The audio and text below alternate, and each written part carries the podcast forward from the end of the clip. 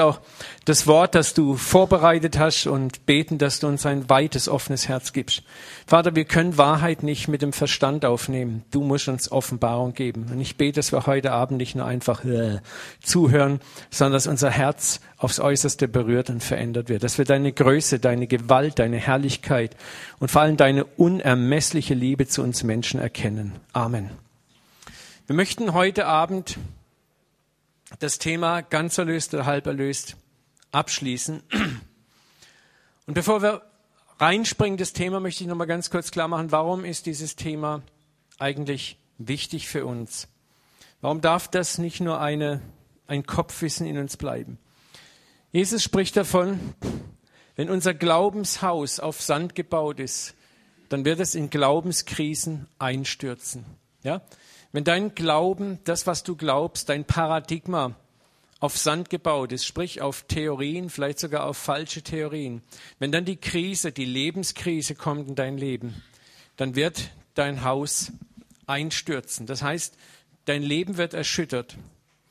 Und wenn der Glaube auch an unsere Erlösung darauf basiert, dass Erlösung durch uns vielleicht stattfindet oder dass wir in der Erlösung durch unser eigenes Vermögen bleiben können, dann wird auch, wenn wir in Lebenskrisen reinkommen, unser Glaubenshaus massiv erschüttert werden. Und deswegen ist auch wichtig zu wissen, auf was für einem Grund stehen wir eigentlich? Was ist Erlösung?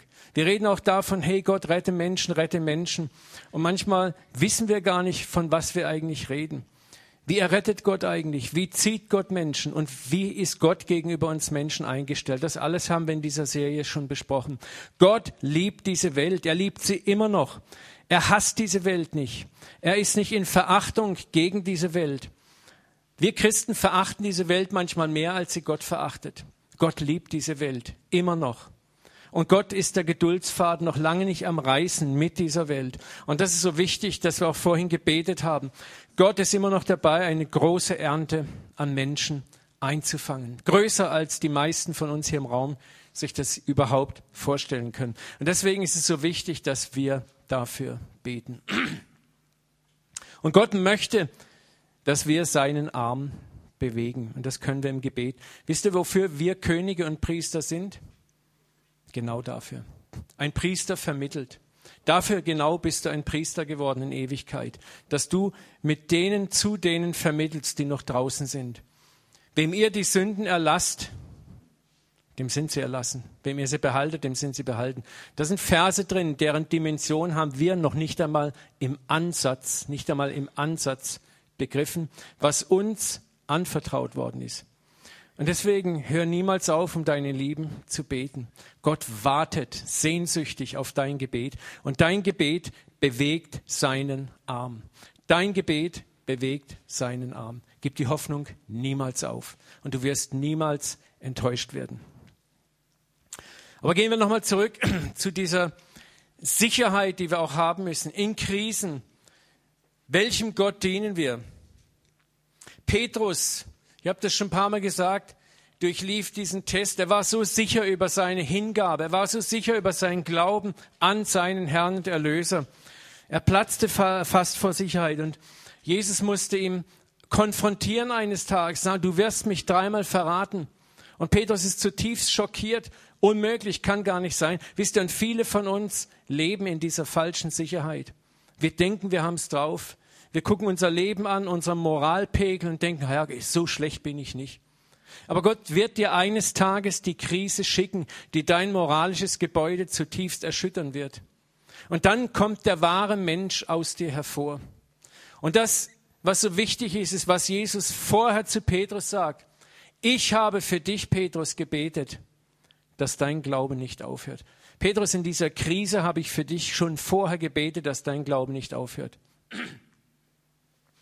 Weißt du, das Großartige ist, dass genau dieses Gebet Jesus von Ewigkeit für einen jeden von uns, der Kind ist, bereits gesprochen hat. Für jeden von uns hat Jesus dieses Gebet gesprochen. Ich werde dafür sorgen. Ich werde dafür beten, dass du deinen Glauben nicht verlierst. Und weißt du, was das Großartige dann in Krisen ist und warum uns Gott in Krisen zu, diese Krisen auch mal zulässt? Jesus sagt das genial hier. Er sagt, wenn du später umgekehrt und zurechtgekommen bist, dann stärke deine Brüder. Was bedeutet das? Diese Niederlage, die Petrus erlebt hat und gleichzeitig erlebt hat, wie Jesus ihn aus dieser Niederlage wieder aufhebt und einsetzt, war etwas, was Petrus ein für alle Mal für immer verändert hat und ihn befähigt hat, anderen Menschen, Tausenden, vielleicht Zehntausenden anderen Menschen, die in ähnlichen Lagen gewesen sind, zu sagen, Bruder, Schwester, ich war in derselben Situation. Ich habe meinen Herrn dreimal verraten und er hat mich wieder eingesetzt. Ich habe ihn sogar danach noch weiter verraten. Ich war danach noch ein Loser und ein Feigling. Ich bin noch viele Male danach hingefallen. Aber jedes Mal hat mich der Herr eingesetzt. Bruder, Schwestern, ich sage dir warum, weil dieser Herr für mich gebetet hat, dass mein Glaube nicht aufhören wird. Und das ist das Wichtige, dass wir auch ergreifen müssen. Der Vater will, dass wir in Krisenzeiten, wo wir an den Rand von uns selber kommen, frei sind von Selbstverdammnis. Hast du schon mal Selbstverdammnis erlebt? Bist du schon mal in einer Krise des Glaubens gewesen? Nur wenn du dort warst, weißt du, wovon ich rede. Und dann ist es so wertvoll zu wissen, wer ist mein Herr? Ist mein Herr ein Erbsenzähler? Jemand, der dauernd so an der Kante der Enttäuschung lebt, der mich kritisch beäugt, Tag ein, Tag aus, und wenn ich mal nicht richtig performe, am liebsten reinschlagen würde? Oder ist er der Herr, der mich von Ewigkeit her gezeugt, gesehen, gewünscht und gemocht hat? Der jede meiner Regungen schon lange vorher kannte. Und nochmal, es ist so wichtig, dass wir, wenn wir aus diesen Krisen durch die Gnade gestärkt herauskommen, dann sind wir gewaltige Werkzeuge in der Hand unseres Gottes, andere zu stärken, andere zu ermutigen. Freunde, da ist so viel Entmutigung im Reich Gottes oft. So viele Christen, die gerade so überleben. Und das sind Menschen, die suchen nach jemandem, der vielleicht durch dieses Tal gegangen ist, durch das sie gerade gehen. Jemand, der den Abend sagt, hey du, da bin ich auch schon gesessen, wo du warst. Aber ich kann dir gute Nachricht geben. Unser Herr hat für uns gebeten, dass wir niemals auf der Strecke bleiben. Niemals. Niemals.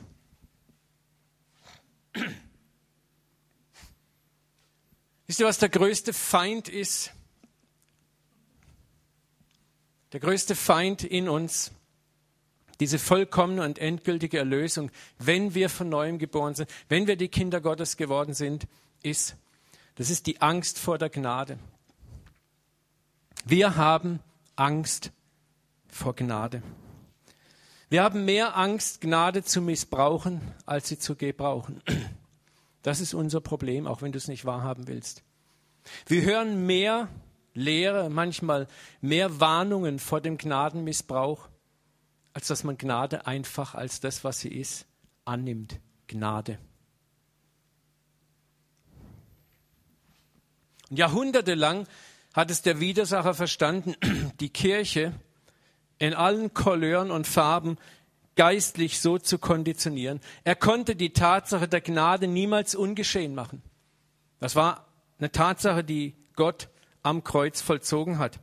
Aber der Teufel sagt, okay, da habe ich eine andere Idee. Wenn ich Gnade schon nicht ungeschehen machen kann, dann kann ich sie limitieren und eingrenzen.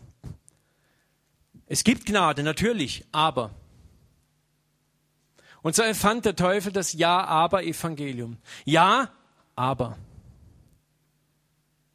Ja, aber. Da ist Gnade, aber. Sicher, du kriegst Vergebung, aber.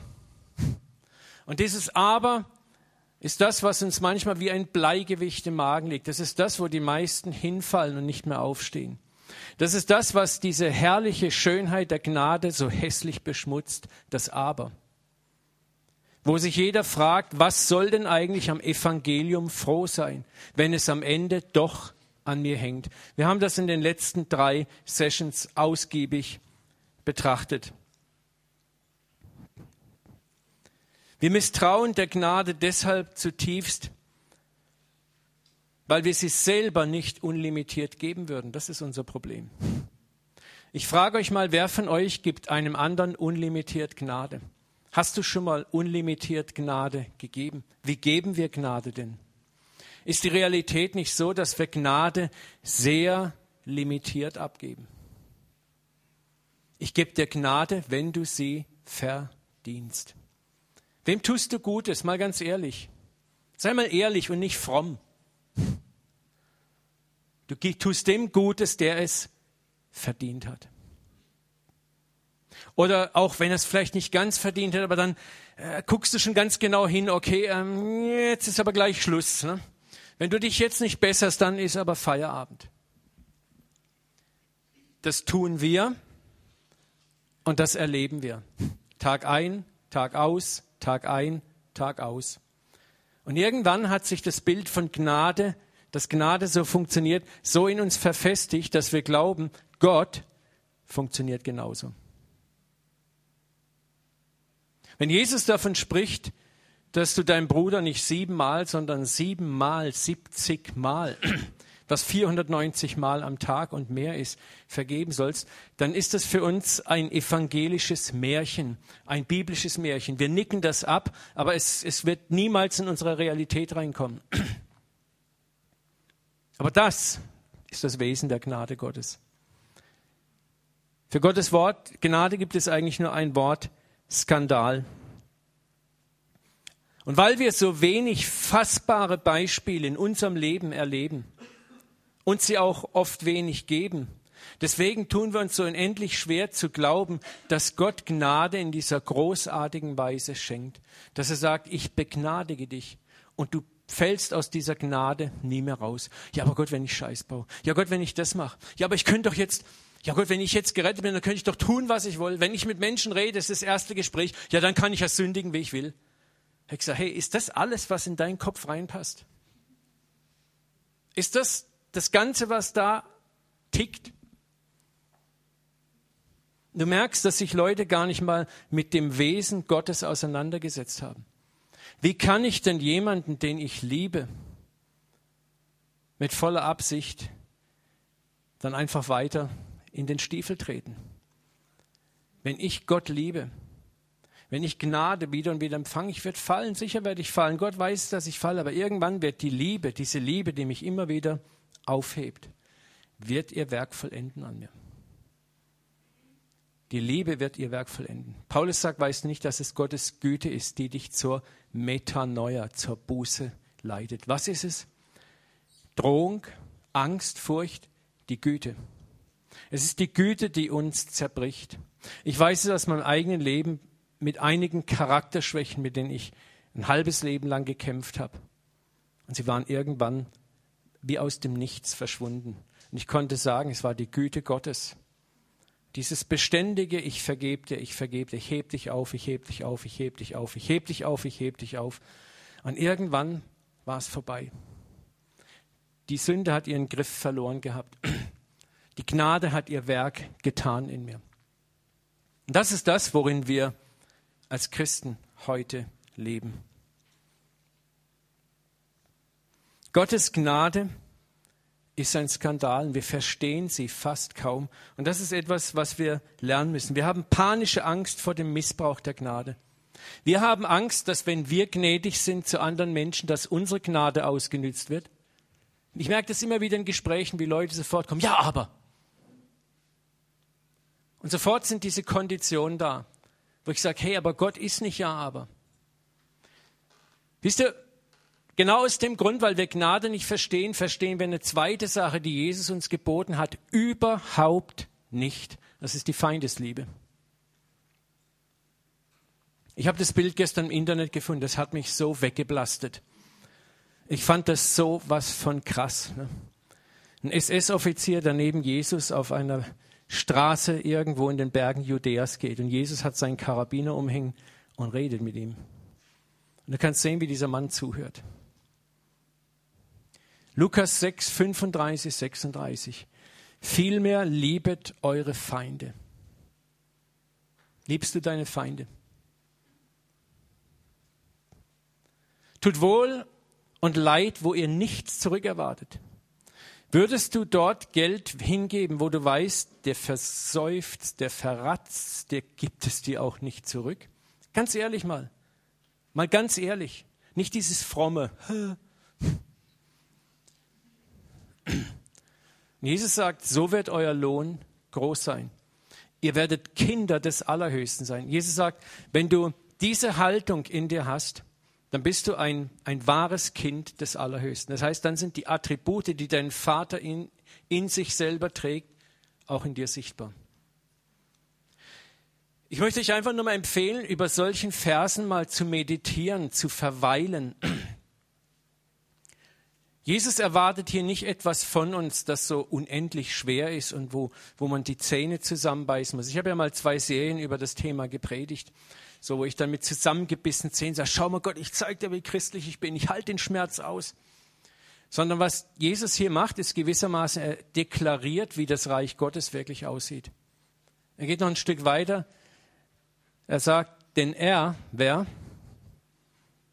Der Vater, ist gütig über die Undankbaren und Bösen.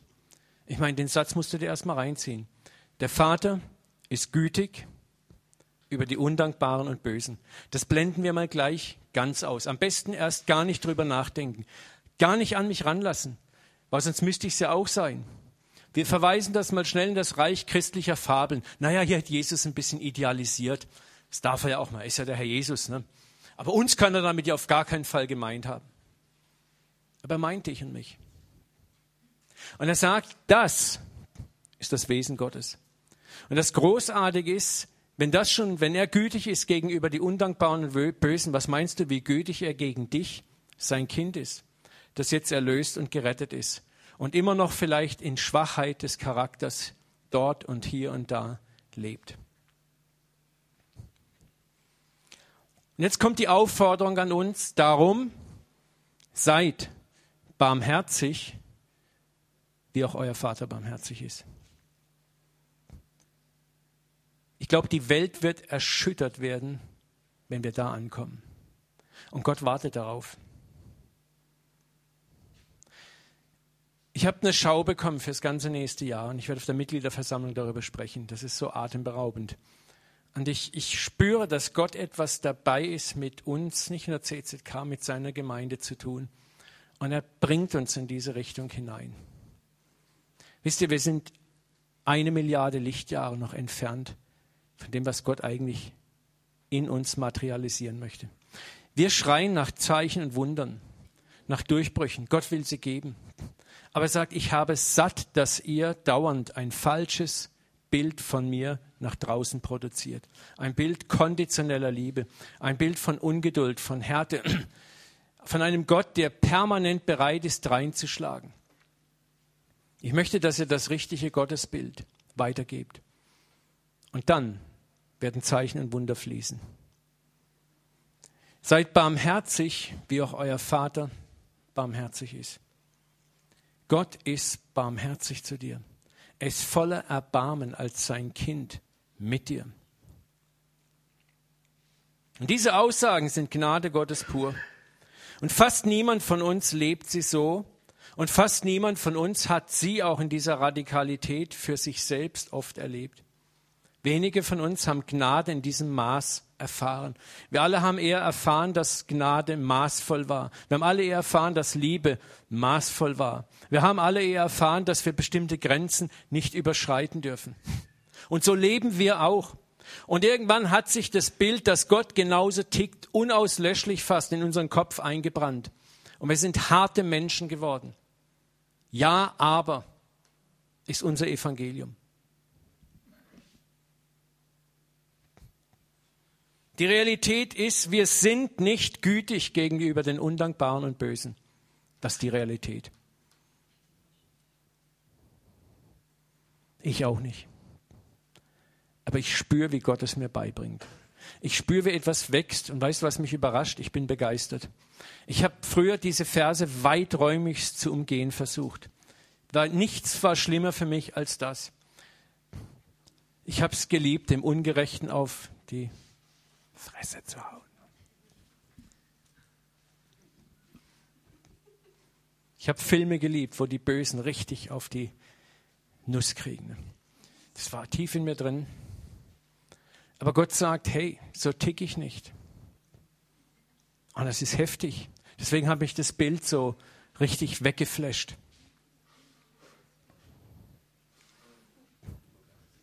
Was wir nochmal ausleben und geben, ist Güte und Gnade gegen Bezahlung. Ich bin gnädig, wenn du mir mit Würdigkeit bezahlst, wenn ich sehe, dass du würdig bist. Wenn ich sehe, dass du dich entsprechend benimmst, dann bin ich dir gnädig.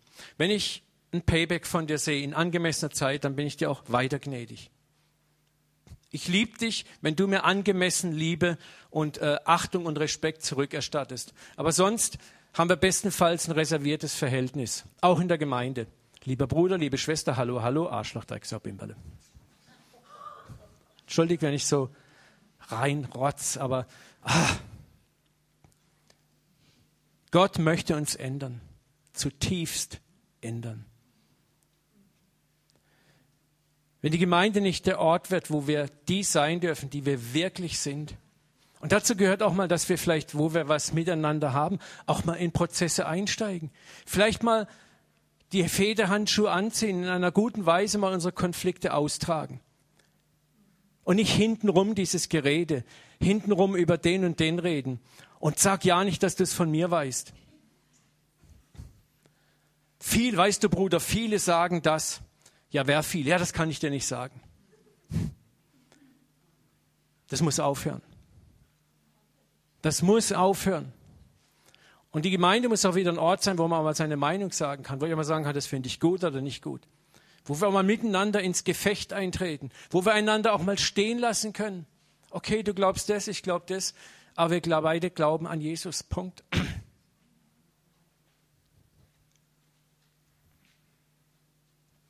Er ist gütig gegen die Undankbaren und die Bösen. Wie viel mal mehr ist er gütig gegen die, die vielleicht anderer Meinung sind?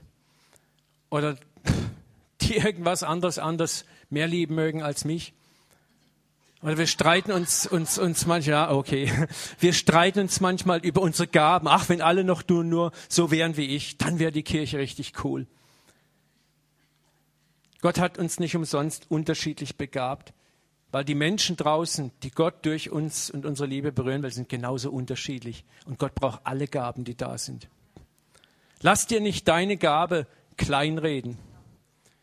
Wir sind, was wir sind. Das will Gott auch, dass wir das entdecken. Nochmal, Gott sagt, ich bin anders als ihr. Ich bin völlig anders als ihr. Ich bin für euch unbegreiflich gütig gegenüber den Bösen und Undankbaren. möchte euch einen Vers zeigen, der ist so bewegend. Hosea 11,7. Wir haben das schon mal gelesen. Und ich wiederhole mich oft gerne, auch wenn das manchem nicht passt. Habe auch schon Leute so hintenrum reden hören. Ja, der Uwe sagt immer dasselbe. Paulus sagt, dass ich euch immer wieder dasselbe predige, steht in der Bibel. Verdrießt mich nicht und macht euch umso gewisser. Wisst ihr, durchs Wiederholen lernt man. Nicht jeden Tag was Neues hören und dann wieder mein Volk ist müde, sich zu mir zu kehren, und wenn man ihnen predigt, richtet sich keiner auf. Kennst du das? Das ist der Status des Volkes Israels gewesen.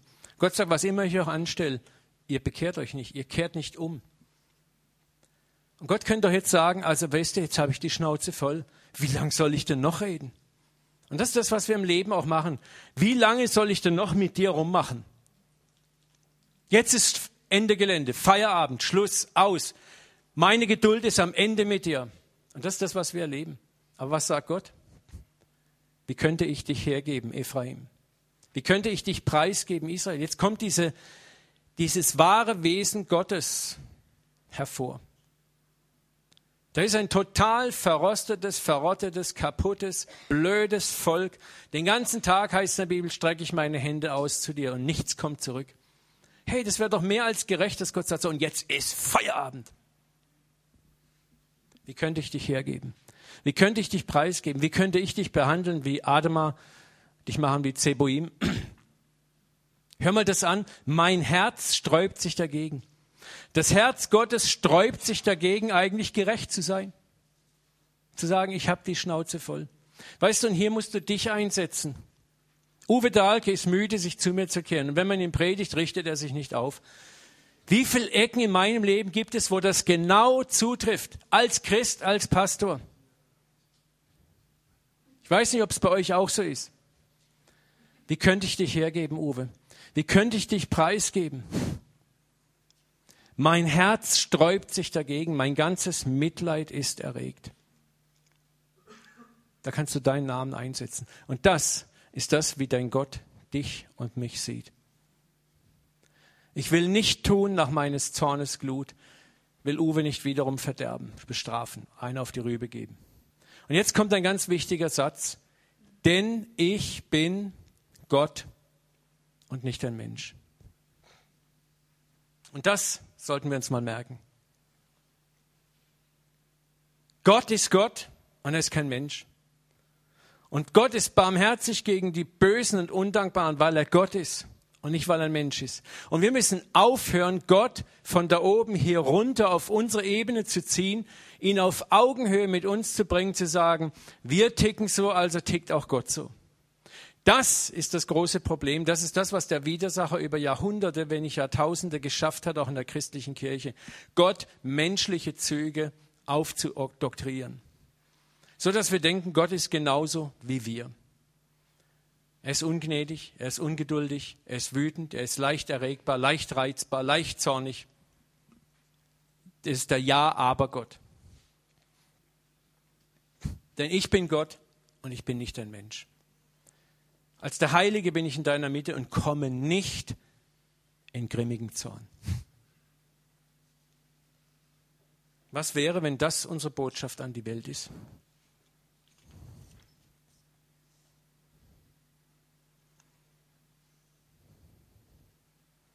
Und das ist, dass Gott sagt, seid barmherzig, wie ich barmherzig bin. Unsere Dienstbeschreibung. So sein wie der Vater. Und das wollen und können wir oft nicht. Und deshalb limitieren wir die Gnade Gottes auch theologisch mit einigen Kunstkniffen und Tricken und Versen auf das Level, dass er uns gleich wird.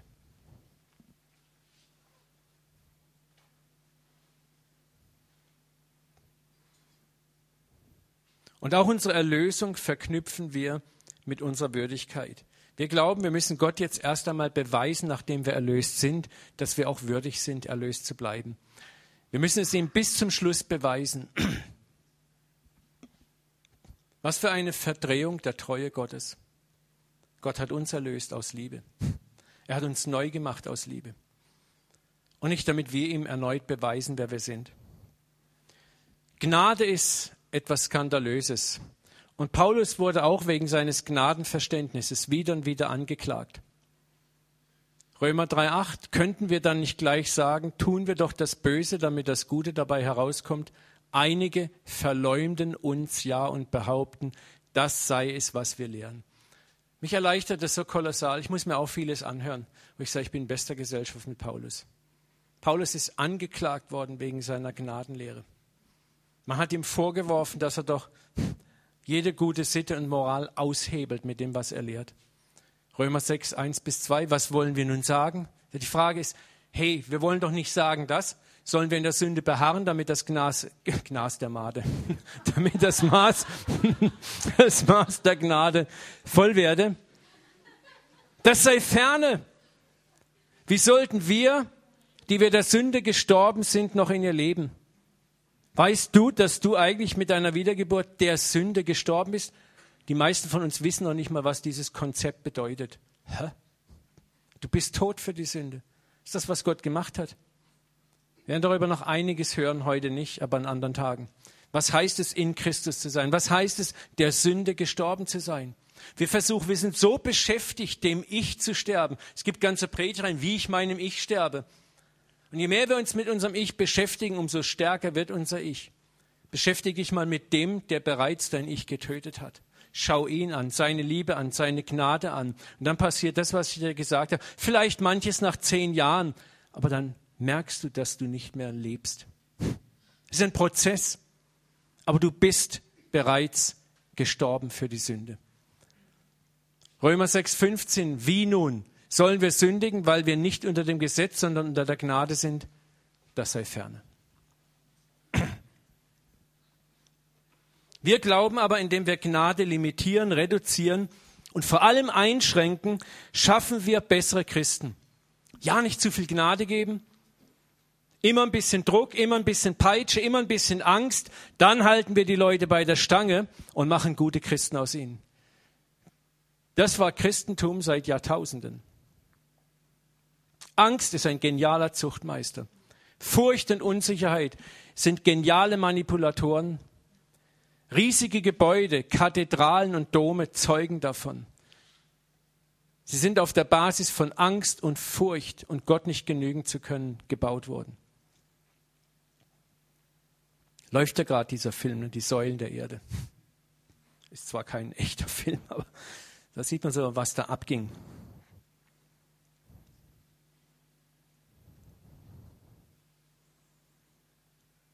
Er, Gottes erlösende Gnade ist aber eine völlig andere. Wir gehen immer noch davon aus, dass der Mensch sich selber bekehren kann und danach auch selber bessern kann, wenn man ihm genügend Angst und Unsicherheit einjagt. Wir haben in der letzten Predigt ganz klar gelernt, als die Toten hier am Boden lagen, ne? der tote Rainer und am Morgen der tote Aaron. Was heißt es, wenn du tot bist? Paulus sagt, wir sind geistig tot in unseren Sünden. Gott aber, der reich ist an Erbarmen, hat durch seine große Liebe, womit er uns liebte, auch uns, die wir tot waren durch die Sünde. Wir waren tot. Einen Toten kannst du nicht predigen. Einem Toten kannst du nicht sagen, steh auf. Ein Toter muss von jemand anderem auferweckt werden. Und wenn er lebt, dann lebt er eindeutig. Und er lebt nicht, damit man ihm dann eine Frage stellt. Samt Christus, auch uns, die wir tot waren durch die Sünden, hat uns samt Christus lebendig gemacht. Aus Gnade seid ihr gerettet. Er hat uns mit auferweckt und jetzt kommt so ein Knaller und mitversetzt in die himmlischen Regionen in Christus. Weißt du, wo du jetzt eigentlich sitzt? Du bist schon da oben. Du bist schon dort. In Christus sitzt du dort. In Christus sind wir bereits in der Trinität, im Kreis der Trinität. Wir sind bereits im Busen des Vaters. Wir sind dort bereits in den zeitlosen Augen Gottes bereits jetzt dort schon angekommen, das sagt Paulus. Ich meine, wenn das nicht so wäre, warum sollte er das schreiben? Weil es sich so religiös toll anhört. Oh, das, ja, das klingt gut. Boah, mitversetzt in die himmlischen Orte. Oh, das schreibe ich. Das, da kriegen die Leute bestimmt eine Gänsehaut. Was Paulus dort schreibt, meint er auch. Dann nochmal, auch ihr, die ihr tot wart, Kolosser 2,13 durch die Übertretung und den unbeschnittenen Zustand eures Fleisches hat er mit ihm lebendig gemacht. Wir waren tot. Ein Toten kannst du nichts heißen. Ein Toter liegt tot am Boden. Du kannst nicht sagen, steh auf, bekehr dich, mach dies, tu das, tritt ihn. Nichts passiert. Und du hast auch nicht die Macht, Leben zu geben. Wir waren tot für Gottes Leben, unfähig nach seinen Maßstäben zu leben. Das hat auch die Zeit des Gesetzesbundes ja eindeutig bewiesen, haben wir letztes Mal auch gelernt. Der Gesetzesbund war dazu da, zu zeigen, dass der Mensch nicht fähig ist, nach den Gesetzen Gottes zu leben. Und jetzt in diesem neuen Bund experimentiert Gott nicht mit uns rum. Das ist so wichtig, dass wir es verstehen. Er gibt nicht nochmal ein neues Leben in der Neugeburt, so ich erwecke den Toten jetzt auf, und sage, okay, äh, Rainer, bist jetzt lebendig geworden. Pass auf, du, du warst jetzt tot, weil du dich gegen mich entschieden hast. Jetzt habe ich dich wieder auferweckt und jetzt möchte ich dich nochmal fragen, willst du dich wieder für oder gegen mich entscheiden? Nö, gegen dich. Okay, bumm, mache ich dich wieder tot. Vielleicht kriege ich dann wieder einen Gnadenkoller und sage, ich wecke dich wieder auf. Würdest du dich jetzt entscheiden? Wir haben eine Entscheidung einmal in Adam alle getroffen, haben wir letztes Mal auch gelernt. Gott erweckt uns nicht dazu auf, zu neuem Leben. Er macht uns nicht neu in der Neugeburt, damit er uns erneut die Frage stellt, äh, bist du für mich oder gegen mich? Er erweckt uns auf als eine neue Kreatur. Wenn er sagt, du sollst leben, dann passiert genau das. Wir, die wir tot waren, sind samt Christus lebendig gemacht aus Gnade. Gnade ist nicht aus dir. Und was ist passiert direkt danach? Und er hat uns mit auferweckt und mitversetzt in die himmlischen Regionen. Da bist du jetzt. Und nicht erst dann. In Christus bist du jetzt schon dort.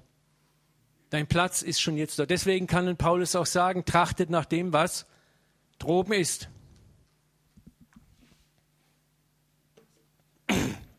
Er gibt uns nicht einen erneuten weiteren Versuch und sagt, weißt du was, jetzt im neuen Bund gebe ich dir ein bisschen mehr Gnade als im alten Bund. Vielleicht schaffst du es ja dann. Das ist das Evangelium, in dem wir leben. Meistens. Was sagt Jesus? Siehe, ich mache alles neu. 2. Korinther 5, 7. Darum ist jemand in Christus was ist dann? Was ist dann? So ist er eine neue Kreatur. Das Alte ist vergangen. Siehe, alles ist neu geworden. Wann kommen wir endlich dahin, das für uns anzunehmen? Was wir glauben ist, siehe, ist jemand in Christus, dann ist er zum Teil neu geworden. Manches Alte ist vergangen. Am Rest kämpfen wir noch. Wir hoffen, dass wir es schaffen. Das sagt die Bibel nicht. Ist jemand in Christus? Und wann bist du in Christus? Wenn er dich lebendig macht, haben wir gerade gelernt. Wenn er dich auferweckt und hinaufhebt in die himmlischen Sphären. Du bist jetzt eine neue Kreatur geworden. Jeder, der Christus im Herzen hat, ist eine neue Kreatur. Dein Fleisch klebt noch an dir. Du bist noch in vielem Alten drin. Da ist der Kampf zwischen Geist und Fleisch, ja. Aber du bist eine neue Kreatur, sagt Gott. Etwas ist nicht mehr so, wie es früher war. Der Unterschied ist, der Geist Gottes lebt in dir. Von dem Paulus sagt, mit diesem Geist sind wir was? Versiegelt. Ein Siegel, das Gott gemacht hat, das niemand brechen kann, auch du selber nicht. Und was ist der Geist noch? Das unter Pfand. Was ist wertvoller, das Pfand oder der Gegenstand, den das Pfand verbirgt? ist immer toll, wer dann guckt. Man rechnet richtig. Flasche, Pfand. Was ist wertvoller? Pfand. Was ist wertvoller also das Pfand, das Gott dir gegeben hat? Was hat Gott dir gegeben? Sich selbst. Er sagt, ich lebe in dir mit meinem Geist. Und Gott ist definitiv wertvoller als deine Erlösung. Und das ist ein Pfand, wo Gott sagt, hey, mach dir keine Sorgen. Ich bin ja jetzt im Lenkrad und am Steuerhaus. Ich werde das gute Werk in dir anfangen und ich werde das gute Werk auch vollenden. Hey, mein Pfand, super, juhu! Das sollte uns freudig stimmen. Wir sind sicher. Da kann nichts mehr schiefgehen. Oh, vorsichtig. Bruder, nutzt die Gnade nicht aus. Sei ruhig da hinten. Ich freue mich an der Gnade. Das Alte ist vergangen, es ist alles neu geworden. Auch bei diesem kleinen Jungen hier, unserem Bomber. Es ist alles neu geworden. Manches sehen wir jetzt nicht. Manches ist vielleicht, läuft schief und krumm. Aber etwas passiert, wenn der Herr reinkommt in das Leben eines Menschen. Und der Rest ist Prozess. Ist Prozess. Manche wachsen so, manche so, manche so, aber wir alle werden in irgendeiner Weise vom Herrn vollendet. Und darüber sollten wir uns freuen. Das ist frohe Botschaft.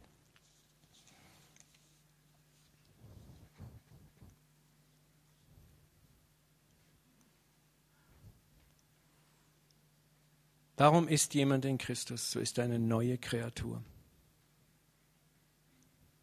Wir reden mantraartig vom freien Willen des Menschen. Lass uns das nochmal klarstellen. Wir haben unseren sogenannten freien Willen durch Adam und in Adam benutzt, einmal und für immer, um uns von Gott loszusagen. Das sagt der Römerbrief klipp und klar. In Adam sind alle gestorben. Diese Wahl brachte uns Menschen unter die Herrschaft der Sünde und die Herrschaft des Widersachers und in den geistigen Tod. Das ist das, was Paulus sagt. Ein Diener des Herrn soll nicht streiten. Das hat übrigens das Wort Streit im Griechischen hat etwas mit Wortgefechten und Argumentieren zu tun, sondern milde sein gegen jedermann, lehrtüchtig, fähig, die Bösen zu tragen. Wow. mit Sanftmut die Widerspenstigen zurechtweisen. Weißt du warum? Weil du mit Streit, mit Lehrgesprächen, mit Lehrgefechten, mit Streit um Lehrmeinungen wirst du keinen Menschen ändern. Aber du wirst ihn mit, den, mit Milde, mit der Güte, Böses zu tragen, mit Sanftmut. Gott sagt, das sind die Ziele, wie du zum Ziel kommst, die Wege, wie du zum Ziel kommst. Ob in Gott nicht doch Umkehr gibt, das ist Metanoia, das Wort, das heißt neues Denken, zur Erkenntnis der Wahrheit und sie wieder nüchtern werden aus der Schlinge des Teufels heraus, von welchem sie lebendig gefangen worden sind für seinen Willen. Da haben wir es ganz klar. Was, was ist passiert von Adam an? Der Mensch ist lebendig gefangen worden für den Willen des Widersachers. Es gibt noch viele andere Verse, die davon sprechen. Unser freier Wille hat uns in den Willen des Widersachers gebracht. Punkt. Und unser freier Wille, wenn er nur an uns hängt, wird uns auch immer wieder nur dahin bringen. Deswegen die Neugeburt, die Neuschöpfung. Gott sagt, es gibt kein Experiment mehr, sondern ich werde jetzt meinen Geist in euch hineinlegen und ich werde aus euch solche Menschen machen, die in meinen Gesetzen wandeln, meine Rechte halten und danach tun. Kein Experiment mehr. Der Vater kommt nicht und befreit uns aus der Gefangenschaft der Sünde zur erneuten Freiheit, dass wir gerade wieder sündigen. Was sagt Paulus in diesen drei Versen? Ich lebe, doch nun nicht mehr ich, sondern Christus lebt in mir. Wer lebt in dir? Christus. Das ist ein harter Schlag, ein Tiefschlag gegen dein menschliches Ego. Aber Gott sagt, so ist es nun mal. Ich lebe in dir und nicht mehr du lebst. Freunde, das ist eine der größten Irrlehren in der Christenheit, in der westlichen Christenheit, die durch das latinische Christentum eingeführt wurde. Die Idee des absolut freien Willens. Gott lebt in uns, weil wir gar nicht richtig leben können. Er gibt uns seinen Geist und sein Geist führt uns. Denn was ich jetzt lebe im Fleisch, das lebe ich in dem Glauben. Und das ist auch interessant. Lies das mal in Ruhe durch. Nicht in dem Glauben. Viele Übersetzungen schreiben dem Glauben an den Sohn Gottes. Im griechischen Text heißt es, das lebe ich im Glauben des Sohnes Gottes. Wer hat denn wirklich so geglaubt, dass es funktioniert? Jesus und sonst niemand. Deswegen lebe ich, der mich geliebt hat, wann? Als ich noch Sünder war und sich selbst für mich gegeben hat.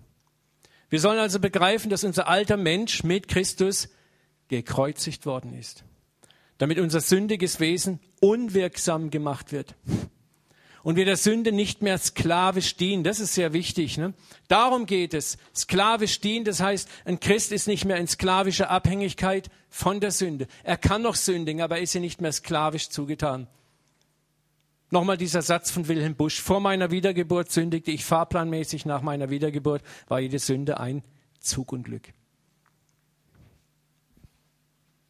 Wer gestorben ist, ist vom Herrschaftsanspruch der Sünde befreit. Das sind Realitäten, ihr Lieben. 1. Johannes 3,9. Wer aus Gott geboren ist, lebt nicht mehr in der Sünde. Im Griechischen ist es auch in einer Arustform geschrieben, die bedeutet, kann nicht mehr permanent, fortdauernd, ausdauernd und immer wieder in der Sünde leben, weil das Erbgut seines Vaters jetzt in ihm wirkt. Du hast eine neue DNA bekommen mit der Wiedergeburt. Wer lebt in dir? Gott selber. Deshalb kann er, der Christ, nicht gewohnheitsmäßig, das ist die Bedeutung dieses Wortes, sündigen denn er stammt von Gott. Du hast eine andere DNA. Weißt du, was nicht erneuert ist? Das ist dein Fleisch. Und das Fleisch möchte immer noch gern seine Show haben. Aber das Fleisch wird niemanden von uns mehr davon hindern können, aus dem neuen Leben zu fallen, aus der Gnade zu fallen oder nicht in den Himmel zu kommen. Das Fleisch ist bereits gekreuzigt in den Augen Gottes. Und in dem Maß, wie wir im Geist leben, werden wir auch immer stärker über das Fleisch herrschen. Das ist ein Prozess, den Gott in großer Geduld mit jedem von uns durchzieht. Verstehen wir das? Gott hat im Menschen aufgeräumt, alles neu gemacht. Siehe, ich mache alles neu. Das war die Prämisse, mit der Gott antrat in den neuen Bund. Du bist im Innern ein neues Wesen geworden. Dein alter Mensch ist ein für allemal tot. Du bist unumkehrbar auferstanden, unumkehrbar neugeboren. Und noch immer leben Millionen von Christen in dem Ja-Aber-Evangelium. Nochmal, Gott, der reich ist an Erbarmen, hat durch seine große Liebe, mit der uns liebte, auch uns, die wir tot waren durch die Sünde, samt Christus lebendig gemacht. Aus Gnade seid ihr gerettet. Und wo bist du jetzt? Mitversetzt in die himmlischen Regionen Christus. Jetzt. Glaubst du wirklich, dass Gott nur zum Spaß alle diese Verheißungen gibt? Und immer wieder sein Ja, aber, seine 100 Paragraphen, Seiten und Kleinparagraphen drunter setzt? Es ist ein eindeutiges und klares Werk, das Gott in der Erlösung getan hat. Glaubt ihr wirklich, dass er sich nochmal darauf einlässt, dass wir uns selbst erlösen oder etwas beitragen zur Erlösung. Gott sagt, das ist vorbei. Wir haben es bewiesen. Und jetzt bin ich an der Reihe. Und ich mache den neuen Menschen aus euch, den ich von aller Ewigkeit her schon gesehen habe. Am Kreuz schrie Jesus, es ist vollbracht. Und er hat nicht gesagt, hoffentlich wird nun der Rest von euch dazu getan. Er hat gesagt, es ist vollbracht. Was ist vollbracht? Vollbracht ist vollbracht. Es ist, gibt nichts mehr hinzuzufügen. Am Kreuz hat Christus die Erlösung endgültig vollbracht, sich das Recht verschafft, uns seinen Geist zu geben. Haben wir nochmal diesen Vers. Ich will euch ein neues Herz und einen neuen Geist geben. Ich will das steinerne Herz wegnehmen, das Herz, das immer zur Sünde tendiert. Ich nehme es weg. Ich gebe euch ein fleischendes Herz, ein Bild für das geistige Herz. Ich will meinen Geist in euch geben. Das ist diese Verheißung im Alten Testament schon für die Wiedergeburt. Ich werde meinen Geist in euch geben. Ich selber, Gott, lebe von nun an in euch. Ich will solche Leute aus euch machen. Ich will machen. Gott sagt, ich will machen, nicht du machst. Ich mache die in meinen Geboten wandeln, meine Rechte halten und danach tun. 800 Jahre vor Christus ist diese Verheißung gegeben worden. Der Gott des Alten Testamentes ist kein Gott des Zornes, überhaupt nicht. Es ist der ewige Gott, es ist Christus. Die Fülle der Gottheit war in Christus und versöhnte sich mit uns. Gott sagt, ich werde es jetzt in die Hand nehmen und ich mache aus euch diesen neuen Menschen.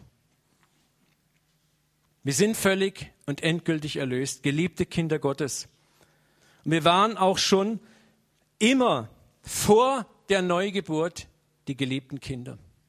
Glaubst du, dass Gott erst irgendwann kurz vor dem Paradies die Idee gehabt hat, er könnte Menschen bauen und gedacht hat, oh, ich bin mal gespannt, wie das wird. Na, ich bin mal gespannt, wie das wird. Mit sorgenvoller Miene durch das Paradies schlendert und hoffte, dass das irgendwie klappt. Gott hat uns schon von Ewigkeit her geliebt. Gott hat von Ewigkeit her diesen Plan gehabt, ein Gegenüber zu schaffen. Deswegen war Christus das Lamm, das vor Grundlegung der Welt bereits geschlachtet wurde.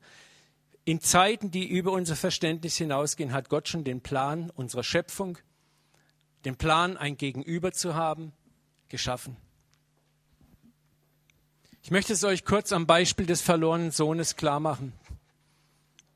Als der verlorene Sohn zum Vater sagte, gib mir mein Erbteil. Und der Vater ihm das Erbteil gab. Hier. Ich mag diese Bilder von Tissot. Schau mal die Liebe vom Vater. Das, das, das, sind Bilder, über die man meditieren kann. Die Güte im Ausdruck des Vaters, das Wissen. Du kannst richtig sehen, dieses Wissen, was jetzt passieren wird, und gleichzeitig die große Liebe, wie er seinen Sohn anschaut. Und der Vater weiß, jetzt kommt der Moment, wo der Sohn eine Erfahrung macht. Nicht der Moment, der mich erschüttert, ich weiß, dass dieser Moment kommen würde. Und ich bin vorbereitet, sagt der Vater. Nur du, mein Sohn, wirst jetzt Erfahrungen machen. Glaubt ihr nicht, dass in diesem Moment der Vater den Sohn geliebt hat? In diesem Moment war er Sohn. Trotzdem, er war noch tot in seiner Beziehung zum Vater, tot in der Erkenntnis, wer der Vater und sein Wesen wirklich ist. Aber er war, er war Sohn. Er war der gewollte, geliebte Sohn. Und als wir in der Ewigkeit von Gott gesehen wurden, da hat er uns schon geliebt. Als er uns in den Garten setzte in Adam, Ach, die Liebe Gottes da. Als Adam vom Apfel biss oder was auch immer das für eine Frucht war, war die Liebe Gottes keinen Moment gemildert oder gesch geschmälert. So. Als der Sohn dann in der Ferne war, das heißt, er ging in ein fernes Land und vergeudete sein Vermögen. Na, hier sitzt dann Japan auf dem Bild, trinkt Sake. Hat ihn der Vater in dieser Zeit der Abwesenheit nicht geliebt? Er hat ihn geliebt. Was sagt die Bibel? Als er noch ferne war, stand der Vater und hat geguckt. Warum? Der Vater wusste, mein Sohn wird kommen, weil mein Plan funktioniert. Mein Plan funktioniert. Er hat ihn geliebt. Und als der Sohn schließlich kam am Ziel der Reise, ist er in den Armen des Vaters. Und was passiert dort? Er erfährt nur das, was der Vater schon lange gewusst hat. Im Grunde sagt der Vater, siehst du mein Sohn, jetzt hast du es endlich verstanden, worum alles geht. Ich werde in einem Monat oder so eine Serie über den verlorenen Sohn anfangen. Gott hat mir so viel gezeigt zu diesem Thema. Das ist sowas von gewaltig. Da ist das ganze Evangelium drin. Wenn es nur diese Geschichte gäbe, wüssten wir alles über das Herz Gottes. Alles über uns. Mehr bräuchten wir eigentlich gar nicht. Das Krasse ist, der Vater hat nicht mal zugehört, als der Sohn anfing seine religiöse Entschuldigung. Ah, ich bin ein Sünder, ah, ich habe gesündigt, ah, ich bin nicht wert. Es ist interessant, die Bibel sagt, der Vater reagiert überhaupt nicht darauf. Er umarmt ihn. Er ruft sofort her mit den Klamotten, her mit den Schuhen, her mit dem Ring. Weil Gott kein Interesse an unserem religiösen Gefasel hat. Der Vater weiß, was wir brauchen, das ist ihn selber.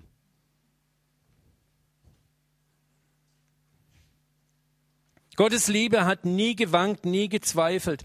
Er wusste, dass er gewinnen würde. Er wusste, am Ende werde ich meine Kinder bei mir haben. Beide. Das Gleichnis behandelt zwei Kinder. Das ist auch so wichtig, dass wir das wissen. Amen. Zwei Söhne.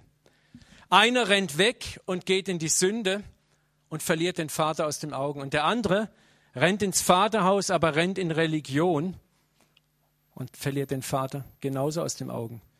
Das ist das Bild von uns Menschen, von der ganzen Menschheit. Es sind zwei Lager, die Religiösen und die Sünder. Mehr gibt es nicht.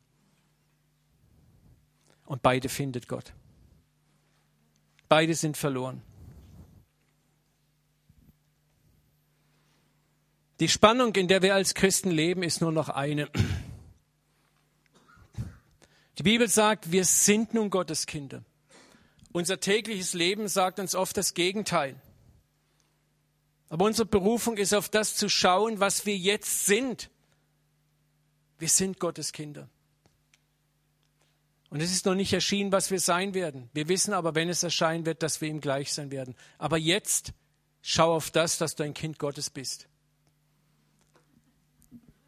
Wie sehen wir uns immer? Ich bin ein Sünder. Oh, ich bin ein Sünder. Oh, in mir ist noch so viel schlecht. Oh, in mir ist noch so viel unvollendet.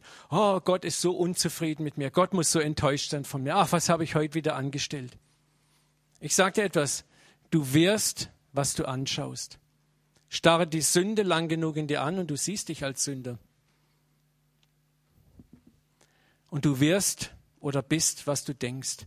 Denke nur oft genug in Terminologien von Sünde, Versagen, Schwachheit, ich genüge noch nicht und noch nicht bin ich gut. Und das ist das, wo der Teufel dich hintreibt. Wisst ihr was? Ein großer Teil des christlichen Lebens und Schreibens und Lehrens beschäftigt sich damit, was wir noch nicht sind. Beschäftigt sich damit, was wir falsch machen.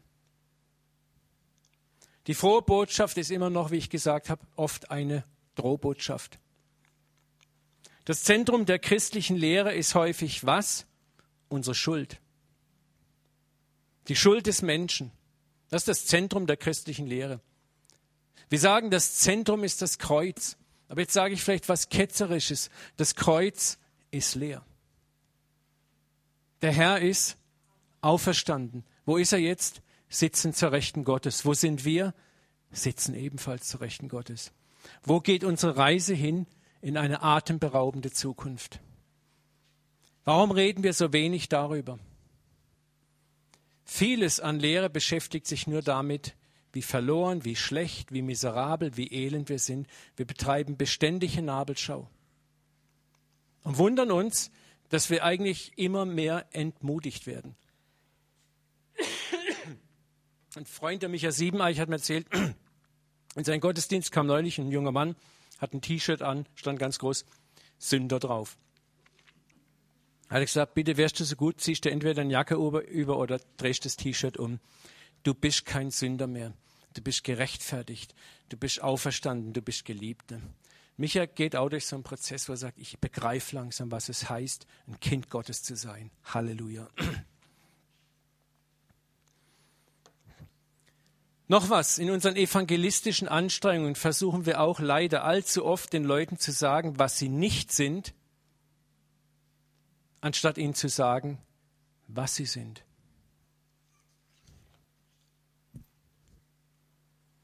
Gott war in Christus und versöhnte die Welt mit sich selber und rechnete ihnen ihre Sünden nicht zu. Und hat unter uns aufgerichtet das Wort von der Versöhnung. Was hat Gott mit sich versöhnt? Die Welt. Was würde wohl passieren, wenn man uns mehr lehren und sagen würde, wer wir wirklich sind? Fangen wir mal mit der Gemeinde an. Und wenn wir dasselbe nach draußen hin machen würden. Wenn man uns sagen würde, wie geliebt wir auch in der Schwäche sind. Was würde passieren mit uns, wenn man uns sagen würde, wie sicher wir in dieser Liebe sind, anstatt dauernd mit der Unsicherheitspeitsche zu schwingen? Wenn man uns sagt, deine Erlösung ist bereits vollbracht, du bist sicher in den Armen deines Papas und jetzt geht es nur noch ums Reifen, ums Erwachsenwerden. Die traurige Tatsache ist, dass wir Angst haben, bei zu viel von dieser Gnade über die Stränge zu haben, zu schlagen. Wir haben Angst vor der, dieser Gnade und da ist uns die Peitsche der Unsicherheit lieber. Also lieber mal ein bisschen mehr Stoff geben. Und da sind wir am Anfang und auch am Ende meiner Predigt. Wir haben göttliche Gnade nicht wirklich verstanden, weil wir sie immer noch an unserem eigenen Gnadenverständnis messen. Das ist unser Problem. Es ist ein Skandal, besonders ihr Umfang an Großzügigkeit, ihr Umfang an Vertrauen und dass man sie bekommen kann, ohne sie zu verdienen. Gesunde Kinder wachsen gesund auf in einer Umgebung, in der sie wissen, wer sie sind und wie ihre Eltern zu ihnen stehen, auch wenn sie es verorgeln. Ja, wir erziehen unsere Kinder manchmal auch mit spürbaren Maßnahmen. Aber wenn wir gute Eltern sind, würden wir ihnen niemals die Liebe entziehen. Wir würden ihnen niemals sagen, du bist nicht mehr mein Kind. Oder wenn du das tust, bist du nicht mein Kind. Niemals. So auch der Vater. Wir bleiben Kinder bis zum Ende. Und sein Motiv, uns darin wachsen zu lassen, ist nicht Angst, Furcht, sondern Liebe. Zuversicht. Das Wissen, wenn du fällst, darfst du wieder aufstehen, wenn es sein muss, siebenmal, siebzigmal. Manchmal muss Gnade mit einem Gotteskind einen langen, langen, langen Weg gehen, bis sie zum Ziel kommt. Gott ist langmütig, hat kein Problem damit. Darf ich abschließen mit Jeremia 31,3? Mit ewiger Liebe habe ich dich geliebt. Darum habe ich dich zu mir gezogen, aus lauter Güte. Der Plan mit dir und mir entstand in den Ewigkeiten der Ewigkeiten. Der Sündenfall war eine ganz kleine Erschütterung. Und dann geht dieser Plan weiter in die Ewigkeiten der Ewigkeiten. Wir tun diese kleine Erschütterung zum kosmischen Großereignis hochstillieren, anstatt auf das zu schauen, was war vor der Zeit und was war nach der Zeit. Ich habe dich mit ewiger Liebe geliebt, sagt Gott. Darum habe ich dich zu mir gezogen.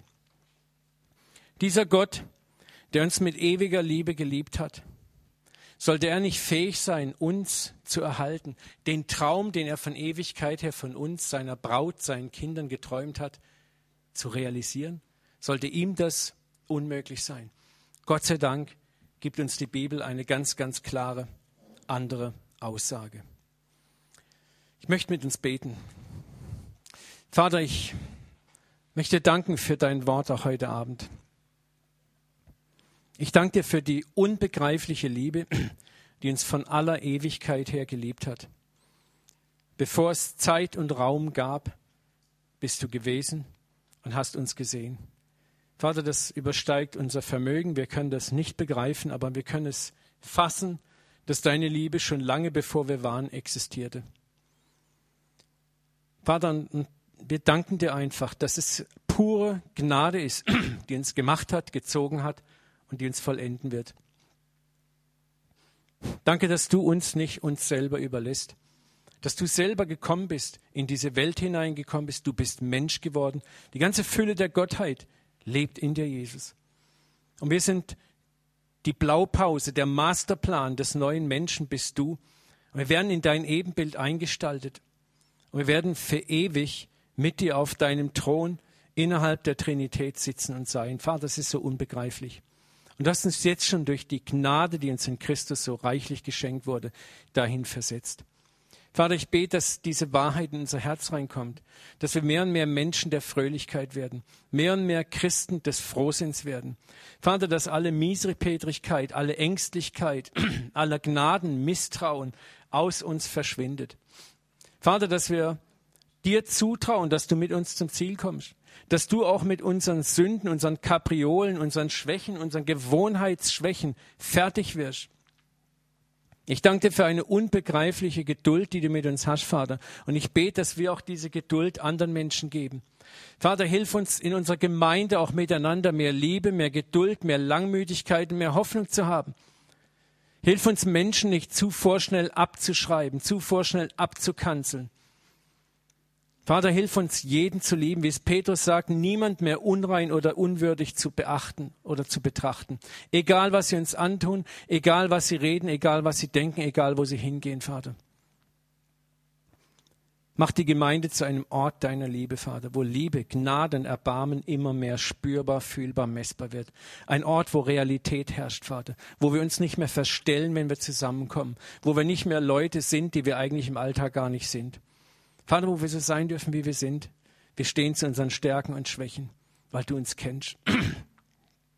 Und wir sind begeistert von dir, dem Vater, der uns liebt und erhält. Ich bete, dass du jetzt jedes Wort versiegelst, Vater, dass du es noch tiefer hineinbringst. Es war viel, Vater, aber bring diesen Stoff zu unserem Herzen heim. In Jesu Namen. Amen. Amen.